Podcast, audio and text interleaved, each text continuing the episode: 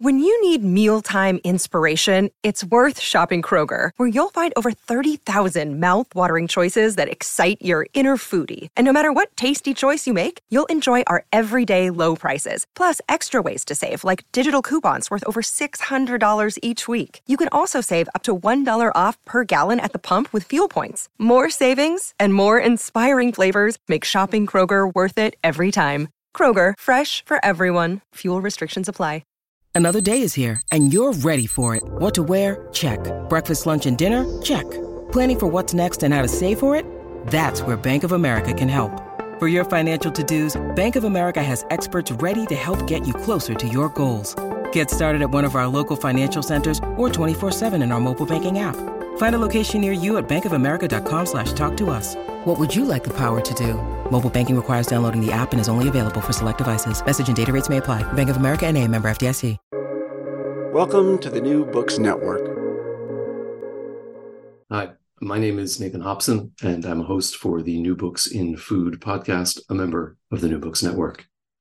Today, I'll be talking with Dr. Xaq Frohlich about his book, From Label to Table Regulating Food in America in the Information Age, which is out from the University of California Press in 2023. From Label to Table is a biography of the nutrition facts label that adorns millions of food products and has become an integral part of the food and information landscape in the United States. The story that Frohlich tells unfolds in part as an institutional history of the U.S. Food and Drug Administration, the FDA, which is the agency responsible for the label. And it uses the agency as a way to understand the ideological and policy debates about responsibility for communicating scientific information to the public from regulation and gatekeeping to information brokering and nudging. From Label to Table is the story of how the American contemporary food information environment emerged out of the history of transformation from paternalism to informationism. Okay, Dr. Frohlich, uh, welcome to the podcast. Thank you for uh, joining us. And uh, also, sorry about a little, little. Uh, we had a little trouble with daylight saving, figuring out uh, the scheduling here between the uh, the U.S. and Europe. I appreciate your patience with that. Um, so we're going to be talking today about your book from label to table, which is a, a dual history of food labeling um, and the Food and Drug Administration, the FDA, in the United States. Um, and you call it a biography of the food label, which is a really sort of compelling way to to to, to phrase that. Um, and you show how um, the regulatory role and the communication strategies of the FDA have changed over time. So, how did you get interested in this project? Uh, yeah, well, thank you for having me on here, and um, also you can just call me Xaq. So, I actually got interested in this project because of a personal reason. Uh, years ago, I had a friend visiting from Europe, and she was in my kitchen looking at food products, and she saw a package, and she pointed at the nutrition facts label and said, "This is so American." Um, and you know, we didn't talk about it much at the time, but I knew exactly what she meant. I think there were kind of two aspects of it. One is it seemed really um, scientific. Uh, Europeans always laugh at kind of the diet diet fads that Americans have, and a lot of them are about the latest science and you know eat this food for that reason and this health claim. And you know Europeans also have their diet fads, but are you know, see themselves as having a more rooted food culture. And so um, there was a little bit of that kind of science obsessed American aspect of it, but also it was the kind of black box. And we're, we're also infamous in Europe for being legalistic, and they imagine us as very light, litigious. Um, you know, you know, we'd put a label on the banana saying "Be careful not to slip on this" kind of thing. And so there's this sort of way in which I think um, she was responding to both of those aspects. And so after that conversation, I just started thinking, I was like, you know, it'd be interesting to figure out the history about this nutrition facts label. And when I started working on that paper, very quickly I realized, okay, there's actually a much more interesting, longer backstory. The, the nutrition facts label gets introduced in the 1990s, but the FDA, the Food and Drug Administration, has been worrying about these issues for decades. And um, so part of it was driven by that kind of interest in the nutrition facts label. The other thing that happened was I was uh, trying to learn about food law, and I was a student at MIT, and uh, you know, not far away was Harvard, and it has this law school. So I was like, I will audit a food law class at Harvard, and it was taught by Peter Barton Hutt, who anyone in food law knows is one of these giants in the field. And um, taking his class, I met with him one on one, and I said, "Oh yeah, I'm working on this history of nutrition labeling." And he looked at me and he said, "Oh yeah, um, I, I, am the reason why there's that." And I remember thinking, you know, really, you know, what was that? And apparently, he was at the Food and Drug Administration in the 1970s, and and that was a turning point in the book when they introduced nutrition labeling. So in that sense, what he said was true. And he then said, "You should come down to my law firm in D.C." He he works at um, Covington and Burling, which is a big law firm. Um, we have lots of archives, and you could use those. And it turned out I, I spoke with a FDA historian at the time, and she was like, "Oh yeah, their archives might be bigger than ours for this kind of stuff." And they just had lots of materials about sort of how the firm handled health claims, um, you know, the problem of nutrition labeling and advertising, and um, so that was helped me get kind of the, the backstory. Was looking at those private archives. Yeah, which uh, is it's an incredible story and a fantastic opportunity for a historian to have access to such incredible materials. Um, also, I just wanted to say on a personal note, it, you know, your your story about the sort of litigious uh, American uh, uh, you know, image that we have uh, reminded me of when I started when I presented some uh, preliminary research that I was doing about food education for children uh, in Japan uh, in Paris to a French audience who generally seemed shocked and horrified that you would uh, treat food as nutrition um, and not in this sort of holistic way. Um, and I was thinking that you know it's interesting that the Japan has a, a very sort of similar um, for for you know some historical reasons, sort of scientific, as you put it, you know, approach um, to food and this sort of food labeling and uh, breaking everything down into you know macronutrients and all that sort of stuff um, is something that I recognized, and I and I, I uh, it was one of the things that interested me um, in getting into the book is thinking about how that as a sort of communication strategy uh, emerges in this long history of the FDA that you're telling uh, in the book. Um, and you know, you, are talking about the ways that this reflects broader changes in the political economy uh, of food in the U.S. for roughly the past century or so. Um, and along the way, you're taking on a lot of questions about expertise and public trust, um, about the the dawn of the information age and informationism, um, in order to sort of get at some of those issues, I want to ask you to unpack a passage uh, which comes from the book that I think uh, will help the audience to get into that. So you write, the 1990s Nutrition Facts Panel was intended to be an extended cognition aid for the distrib- distributed consumer. More recently, pol- policymakers have embraced choice architecture and built food policy around a rationally irrational consumer who acts on emotions and irrational behaviors, but in predictable ways. These nudge policies are justified by substituting a libertarian paternalism that protects individual choice and lifestyles for the much maligned old fashioned liberal paternalism. So, in other words, I, I, think what you're saying here is that since the 90s, we're kind of living in that world of the book nudge, the, the choice architecture and liberal paternalism. Um, but that this is uh, really just something from the, the 90s and that there's a long history behind that. So, I wonder if you could maybe unpack a little bit of that to get us started. yeah, no. Um, so, first of all, this, pack, this passage has a lot packed into it. Um, and I try really hard through most of the book to avoid compressing so many um, sort of high powered words. And this is a, passage where I, I, don't succeed at that. But it is true that it it does speak to one of the big questions at the center of this history of food labeling policy, which is how much can experts or the people designing these labels trust the consumer to know what to do with the information that's put on the label. And so one of the things I do in this book is I talk about how the way the experts imagine these consumers has changed over time. And in the early years of the story, which really starts in the 1930s, um, the people working in the oh, the agency, the sort of predecessor of the Food and Drug Administration, um, what they referred to as the ordinary consumer. The, the idea was they're de- developing consumer protection policies um, related to the ordinary consumer, and they had a legal concept like the reasonable expectation tests that start to get developed in a lot of um, legal literature and in court cases. And there were different ideas about the, who was the ordinary consumer for which product.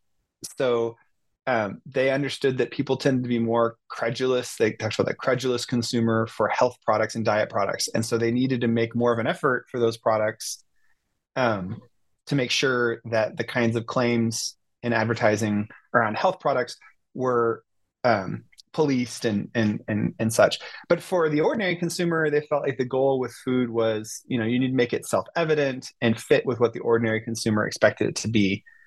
Um, and some of that was focused on the rational choices that an ordinary consumer might make about price or quality. But you also have this idea that there might be hidden desires um, a lot of marketers, especially after World War II, are focused on the kind of like what are the hidden motivations for the consumers. Um, but for the FDA, this meant that the goal was you need to make a kind of simple food system and then separate out the sort of drug and health products from that, where where you need to be more careful. As the story moves forward, um, they start focusing more on the idea that there are active consumers out there who are seeking information and I talk about the informed consumer as the kind of imagined model they have. Um, again, I'm not talking about what consumers are doing and saying in the book so much as how experts are imagining them and, and then why they use that to justify their new policies. So by the time you get to the 1990s, where I'm talking about in this passage, the distributed consumer, the irrationally rational consumer, um, you have a lot of different ideas of how consumers work, but it's no longer the idea that there's sort of the single person who has simple needs and the label is going to solve that. Um, the distributed consumer, uh, I get this from studies and science and technology studies looking at um, how we use computers, is the idea that when you're flipping through different windows, you might be completely different in how you're behaving as a user on your browser, right? Uh, and in a way, the FDA has a similar idea of the 1980s and 1990s shopper, right? When you're a mom, you're in one mode. Um, when you're thinking about your own needs, you're in a different mode. And when you're buying the snack product, you're looking at a product one way. When you're buying components of a meal, you're looking at it differently. And so suddenly they're making this kind of food label with this idea of this distributed consumer. Again, there are these kind of cycles in how experts think about the uh, consumer that go from the kind of focus on a rational user to this irrational user. And by the 2000s, you have uh, behavioral economists um, you have uh, policymakers. Uh, uh, uh, Thaler and Sunstein have a book out called Nudge, um, who start to say that hey, consumers do all kinds of crazy irrational things with the food label, um, but they do it in a really predictable way. And so they use this phrase, um, rationally irrational consumers, and they use that to justify the idea that hey, it's not about it's not just about equipping the consumer to make rational decisions. Actually, they're delegating to us the expert. Um, and what we need to do is steer them in ways that recognizes that they're not, they don't have a completely rational view of what's going on, but steer them in ways that then fit with our, you know, policy making.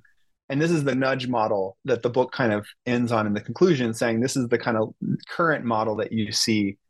Um, so for me, it's not so much that I'm adopting any of these particular models. What I'm saying is that there's this kind of interesting evolution um, and a lot of conflicts among experts about who is the consumer um, when we're designing these labels. Yeah, and so this is a uh, a history, a story that begins, as you said, in the 1930s.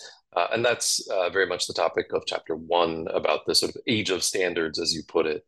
Um, and you know, I think you've, you've addressed some of the uh, most important uh, ideas in there um, already. And I just uh, so maybe it makes sense to to really push us into the the post war, which uh, is the era of information, uh, the 1960s, which is very much uh, more the, the subject of chapter two, um, where going into the 60s, you know, the American diet is rapidly changing, uh, industrializing, and in this context of change and innovation, um, the FDA and the consumers that it served are sort of swimming upstream against all of this scientized advertising, uh, which you've you know talked a little bit about.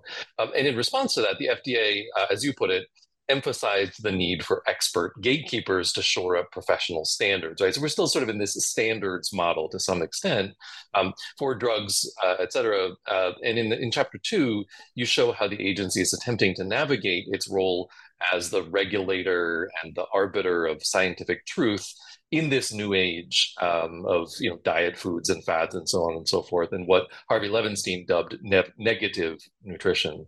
Um, so, can you tell us about this era? Because I think in some ways, you know, we talked about uh, you, you, mentioned the, the 70s being that that real turning point for the agency, and it seems to me that the 60s is a really important run up to that, where the challenges uh, that are going to cause that revolution are mounting up. Yeah, one thing I hope readers today will get excited about in this book is that they're going to see this period in the 60s and a lot of things that are going to look really familiar. Um, these kind of health claim advertisements about food, um, you know, regulators sort of, you know, shaking their head saying, what do we do about this? Companies being slick and taking advantage of it. But then there's a lot of things they aren't going to recognize. Um, this is the period where people haven't yet fully adopted this emerging model that food has this kind of risk-based diet concern.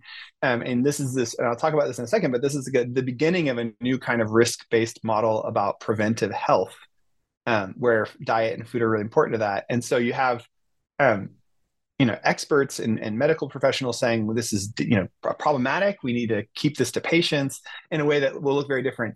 Uh, my kind of the, to show how far we've come on this, um, the, in the 1990s, there was this big change in the United States uh, where you have direct to consumer advertising on prescription drugs. Um, and we're one of the few countries in the world that has this. So if you're anywhere else in the world um, and you come to the United States and you see an advertisement on a prescription drug, hear, it's just a very weird thing to watch. Um, and we're now used to this. So when I speak in the United States about this, I have to really kind of denaturalize that um, because it's sort of the extreme opposite end of what I'm describing in this in chapter two of what's going on with food. Um, so, first of all, I just want to say I, I, this is very much a book about the United States, but a lot of it um, that's I think informed by the fact that I've lived abroad a lot, and so I don't take for granted this kind of American approach um, towards food and health because of that time living in other countries.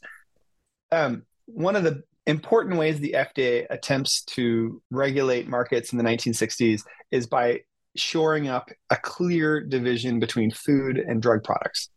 And what they they decide is okay for food products and the ordinary consumer, we're not going to allow health claims because that's just scaring them. And this is a, a response to a long history, along with the Medical Association, of trying to police nutrition quackery and medical quackery, where you have these non licensed doctors selling all kinds of things. And so they're saying, we're not going to allow this. Um, but for drugs, obviously we will. But then because we're concerned about the risk, we'll really emphasize the rules about prescription drugs. And there will be a clear expert gatekeeper, the doctor and the pharmacist, um, as well as the FDA in terms of pre-market approval to make sure that these things are understood and are safe and are worth it in the special case of patients. Okay, so this is the kind of con- concept the FDA has. Falls apart with diet food products. And they have a kind of middle category um, of special dietary foods where um, since the 20s with insulin, you have diabetics um, who need sugar-free foods. They're now living longer lives and they need sugar for food. So the FDA understands this. So it assumes that doctors and these diabetic patients will understand that artificially sweetened foods are necessary to them, even though the FDA is concerned about the risks of these artificial sweeteners and these additives. But companies are playing with this. They're saying, hey, you know, there are people who are interested in artificially sweetened foods for lots of reasons beyond just being sick. Um, clearly, vanity dieting being a big one. Um, the FDA is really unhappy about that, and for like a decade resist efforts by advertisers to kind of sell sort of direct to consumer advertising for this food, saying, "Look at this kind of opportunity, calorie free foods." Um, so in a way, there's this kind of cat and mouse game in the 1960s with advertisers and the FDA on this. I will say that it's easy to read this as a story where industry is under undermining good faith regulation. Um, but it's not that simple. And where this is really clear is with the diet heart thesis. In the 1950s and 60s, some researchers start to really push the idea that um, the rising rates of heart disease are partly because we have this, you know, affluent diet um, you know, fatty foods, e- eating too much, and we need to start changing our traditional ideas about food.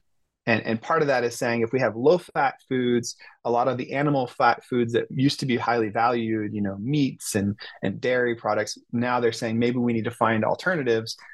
Um, and so there's this kind of going undergoing debate. Initially, the FDA looks at this as like another fad diet and, and says, hey, doctors might have this conversation with their patients about this, but we don't want this out in the public. But of course, these these these uh, sort of progressive doctors with this diet heart thesis are saying, hey, this is different. We need to start pushing preventive health concerns, right? Even healthy people today in the future might be sick if they don't make changes to their diet today. So this is not just about doctors and patients now. And so there's this real debate um, that the FDA eventually changes its policy on and says, okay, actually maybe we do need to start accepting certain kinds of health information out there for even healthy consumers. So you have a wide variety of products. For some of them, the FDA is really unhappy. Artificial sweeteners is a kind of clear in the 1960s. They have lots of concerns about are these carcinogenic? Um, clearly fine for patients who are concerned about more immediate health concerns, but maybe not good for widespread use. But then they have things like um, vegetable fat margarines, where you know they're kind of behind the medical profession who's saying, hey, you know, olive oil, this is good. Um, these sort of vegetable oils um, and products might be good for people who are concerned about heart disease risk. Um, and it leads to two big problems. Uh, one of them is they've been penalizing companies that make non-standard foods with this label imitation. And food industry is frustrated because it's trying to create lots of new products including low fat foods and those low fat foods are starting to be called imitation foods. And so you have these political cartoons where um, the food processing industry is complaining that one day they'll have to market the superior imitation margarine right and get people to think that imitation is actually better than the real thing. And the other are the special dietary foods. So they're trying to establish rules about all, a wide variety of markets especially vitamin enriched foods and supplements uh, low cal foods and low fat foods sort of clear rules about this. Um, but they're getting pushback from all these different industries because they feel like they're being held back by the the food standard system. Yeah, and so the rest of the book is going to treat the the 70s to the present and sort of the response to this, you know, crisis moment that that's cropping up in the 60s. But I did want to say, I mean, I think I think your point is very well taken that um, a great deal of the uh, material that you're treating in the book uh, in the context of the 1960s, um, you know, the it, it, we we we have the echoes, the, uh, the the the sort of the sense of repetition now. You know, in the age of Ozempic on the one hand, and freakouts about you know is aspartame going to cause cancer? Actually, after all these years, maybe maybe it's actually a carcinogen.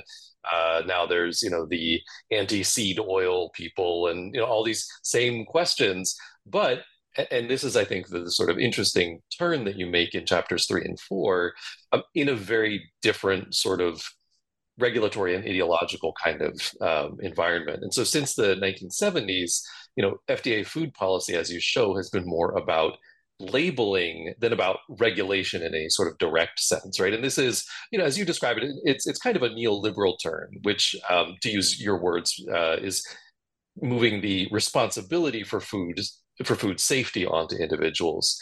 Um, and so, chapters three and four are looking at this point of crisis for the FDA, uh, where you know around the turn of the 1970s and how the agency deals with that. Um, and enters a you know period with a new vision uh, of the market, which centers on the informed consumer that you've that you've mentioned. So you write that this is a shift which parallels uh, two modes of governance that are the focus of this book: standards of identity and informative product labels. So, so what does that mean, and for especially for the politics uh, surrounding the FDA, and what are then the downstream effects that it has on consumers? Yeah, yeah great question.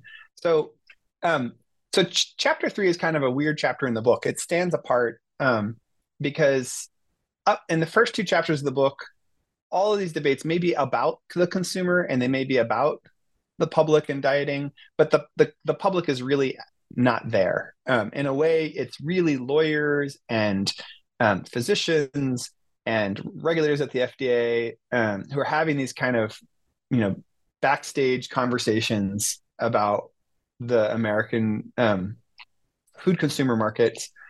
And in chapter three, that changes uh, because there are a, a series of sort of public relations crises that the FDA gets pulled into.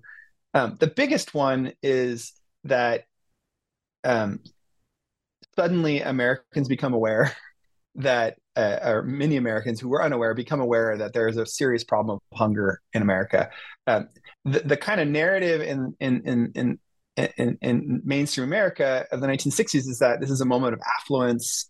Um, you know, we're in the Cold War, and America is sort of projecting that capitalism is working.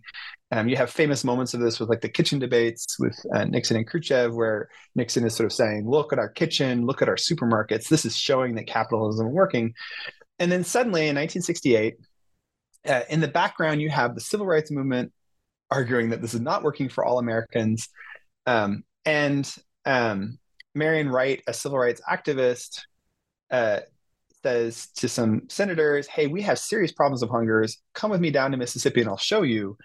And this visit leads to an awareness among politicians. And then there is a, a documentary that brings it into the televisions of most Americans that actually there are serious hunger and a kind of people left behind in this affluence narrative. Um, so that uh, creates a kind of public discussion about what do we do about hunger and nutrition in America. Um, when Nixon wins, one of the first things that he does is he says, We're going to have a White House conference on food, nutrition, and health. Um, and he brings in uh, this prominent prominent nutritionist, Jean Mayer, um, uh, French French born, but uh, at Harvard. Um, and you start to get this effort to kind of reframe among the Nixon administration. Let's reframe this hunger story in a way that fits with, with their agenda.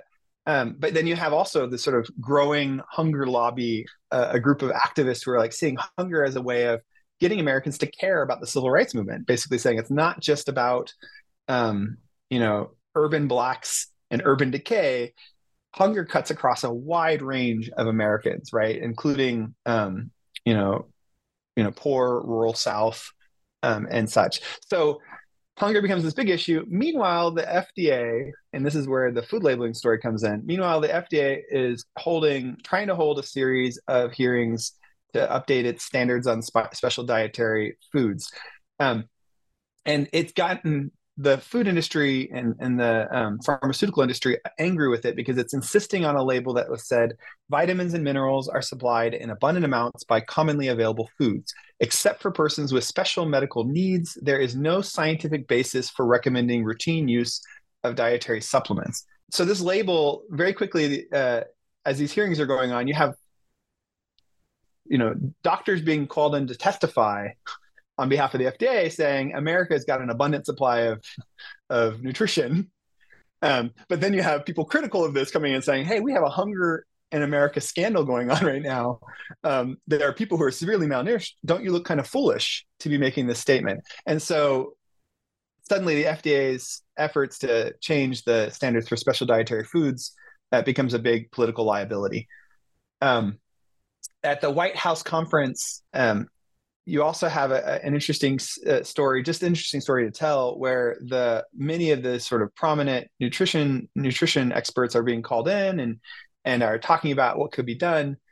Um, over the course of the conference, and that and that kind of formal part of the conference, a clear message. You start to see a shift where it's saying, well, part of the problem is that we need to think about. Um, and this fits with the Nixon administration's interest in characterizing this as a problem of education and personal responsibility um, you also see a lot of interest in new diet foods and a clear consensus across the board of everyone saying we need to fix the, the food label because you know food labelings are just the standard system is not working with all these problems.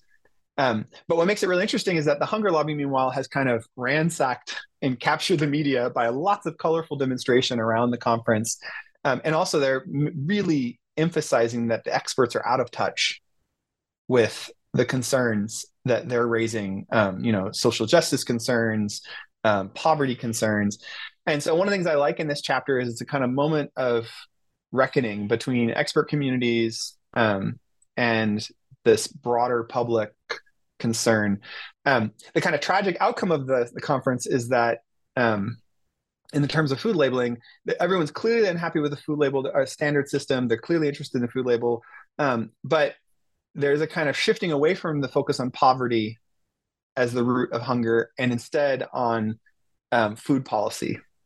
Um, food policy in terms of which which foods we should be getting them people to think about. How can we improve education? And so that's the kind of beginning of chapter four, which I think of, like I said, in the 1970s is really the turning point in FDA policy. And so chapter four is focused on that and is, is the heart of the book in this sense. Um, so in chapter four, the FDA in 1970s and especially 1973, a, a new group of people at the FDA come in. They say we need to change our approach, and they introduce um, what they call voluntary nutrition labeling.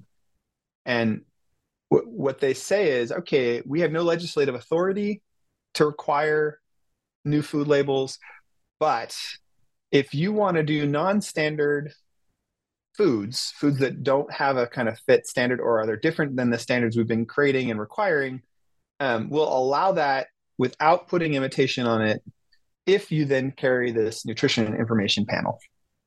And it's so kind of a compromise um, where they're saying you can do this. Um, but it's not just a compromise. The FDA is actually, in a way, embracing a kind of market approach to handling all these new diet things. It, it publishes at the same time a standard for a product they call Mellorine. Um, and Mellorine is an ice cream with the dairy animal fats removed and vegetable fats put in. And they use this as a kind of example of the kinds of foods industry could create and then put on their nutrition label and a health label. Um, and so what they're doing is basically saying, all right, you can now create all these new foods and with the nutrition information label, and we're now going to require ingredients labeling on all foods too. Um, consumers can look at the label and make the decision for themselves. Are they interested in this new diet heart thesis, and therefore they can do that, um, or not? In which case, they can continue to, you know, be that ordinary consumer that we used to worry about. Um, but it's not us telling you what to do, and so that's the kind of key. That's what I characterize as sort of the neoliberal approach. Um, or a market turn. It's this idea that we're not going to tell you what to eat, but we're going to make sure you have all the information you need so you can make that decision yourself. And we've had it's that was 1973, and so we've had 50 years of nutrition labeling. Um, that's you know, this in 2023. Um, and of course, in some ways, this looks like a kind of expansion of FDA powers um, because it's creating these rules with no legislative uh, backing it's doing this in an environment in the 1970s that's very anti-government um, and anti-government from both sides, not just the kind of right-wing attack that's trying to say keep the government out of businesses. Um, you have that. There's sort of this wonderful 1968 quote of Ronald Reagan as a California governor, saying "Keep your sticky labels off my my you know my supplements," um, where he's sort of very much saying keep the government out of our foods. But you also have on the left um, a kind of uh, complaint about uh, sort of backward, oppressive government institutions. Um, the two best examples I like of this one is not specific to food labeling, but it's just a powerful example of how food labeling is seen to be the solution. Um, the FDA is exploring patient package inserts. So again, in theory, the, when you're given a drug from your doctor for prescription, the doctor is supposed to be the one making the risk calculation. But for drugs like birth control, they're getting attacked because it's being discovered that there are risks that women take with birth control that the FDA hadn't really considered. Um, and also, feminists are arguing that doctors who are usually male don't understand women's needs. They don't understand the calculation about reproductive health. And so the FDA, the second product the FDA explores a patient package insert with, and the one that was the most important one for them is by putting it in the birth control pill. So that again, the women now can read through this patient package insert all the information they need about the possible risks. They're not dependent on the doctor for that. Um, so this is also happening with foods. You have uh, Michael Jacobson publishes a book called Eater's Digest, where it's just a long diatribe about how the FDA isn't the system is not meeting consumer interests. And he uses this phrase silent labels to talk about how a standard food doesn't have any health information or ingredient information. Um, and so, in a way, the FDA turning to the food label works because uh, the idea that now in the market and consumers themselves um, they can take down those decisions on themselves instead of being controlled in this kind of command and control form of the food standard system from before. And it's because both the left and the right are tired of government in this period. Yeah, I think this is uh, one of the really interesting insights of the book is thinking about the ways that uh, a particular model of expertise is breaking down and using the FDA uh, and food labeling um, and drug labeling as a, as a sort of way to tell that story. Uh, and that's you know a big part of the story that gets us into the 1990s, which is the uh, subject of the last two chapters uh, which deal with the nutrition facts panel uh, and the rejection of GMO labeling, uh, the recognition of organic foods, et cetera. Uh, this is the era that you describe um, as the era of the FDA as an information broker rather than as a watchdog or as an agent. So, in other words, this transformation that, that, that we've been talking about is sort of complete, right? Where now the job is um, to provide information rather than to promote public health. It, it, kind of it sort of feels to me like like one of those end user licensing agreements that's you know 3000 pages long and you just click yes at the bottom because it's too much information right? I think we're we're sort of entering that phase of, of the relationship here. Um, and this reflects and probably encourages changing conceptions of food and health. Um, food is, as you put it, a, a, becomes a product with interchangeable parts, emphasizing knowledge, uh, novelty and transcendental properties, which I thought, by the way, is a lovely uh, way to put it. Um, and health was redefined u- uh, using um, in, in, ways that then you know place the responsibility for risk determination on consumers more firmly even than before. Um, and this is a model that you call informationism. Um, and, and I guess at some level, it, you know, it occurs to me that uh, the the the narrative of the whole book is uh, in some ways leading to right this rise of informationism um, as the current model that we are saddled with. Uh, if you'll if you'll allow me to editorialize a little bit, um, is that is that a fair reading of of the of the book? And can you tell us a little bit about uh, chapters five and six along with that? Yes, no, I, I, I definitely see us as being still in this age of information as the approach the FDA takes. Um, although we may be transitioning out of it, um, so that's hard to say. But um, so w- when I talk about the 1990s, and, and I have two chapters on this, and I'll explain why in a second. But the the nutrition facts label really is the kind of triumphant moment of both the idea that information labeling is the way we should solve policy problems. In a way, the nutrition facts label is the FDA's attempt attempt to standardize information in the market. And this is kind of ironic because, of course, before they were standardizing foods. Now, instead, they're focusing on the the information panel and not on the foods themselves. Um, and what happens in the 1990s is that, um, f- first of all, they have legislative authority now. Congress passes the Nutrition Labeling and Education Act, and that's important to why the FDA is able to create the nutrition facts label. They require it on all foods, and this creates a lot of interesting challenges um, because and and food companies push back. Uh, you have Coca-Cola saying no one's drinking a Coke to be healthy why do we have to have this label on there? Or does it make sense to have the label on um, you know something like water where it's zero zero zero right? Um, so you have that kind of response too. Um, but the fda the people i spoke with i interviewed people who worked at the fda at the time and they really see themselves as championing this consumer empowerment tool right? This new label um, is going to empower consumers um, and bring clarity um, to for consumers to all these questions about diet and health. Um, now, I challenge that a bit, in part um, by then having this next chapter where you're looking at other labeling approaches. I, I, I originally I was going to end the book with the nutrition label as kind of the end of the story. Um, and the problem I had with that, there were two problems I have with that. One is this uh, is you have these other labeling things happening in the 1990s, which contradict the idea of the FDA as being pro information. Um, the main one I, I, I, I, focus on is this, the genetically modified food label. So at the same time, the FDA is pushing the nutrition facts panel, it is actively saying we are not going to label GMOs. Um, it does this under a doctrine it calls substantial equivalence. It basically says there's no difference between ordinary foods and GMOs, and therefore it doesn't make sense to have labeling. Now, part of this is because, again, as I was saying, that these experts have their ideas of consumers, and in the 1980s, you get this concern about risk labels and sort of the irrational anxiety, uh, risk averse society that certain consumers are pushing. And so they're worried that the GM label is going to become a risk label, and, and they genuinely don't think it's meaningful. And so therefore, they think that this is actually misinformation. Um, and so with the GMO label, what you see is kind of the opposite of the nutrition facts label, a kind of effort to eventually accommodate a label with the label that we now have that was introduced in 2016 whereas clearly the idea is the opposite. They want to make it harder for you to get a sense of what it means to be gm food um, because they don't want consumers thinking about that.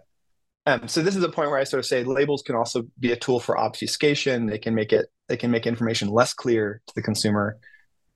Um, the other thing is that I don't see this as a triumphant narrative where getting more information on the label results in more empowered consumers.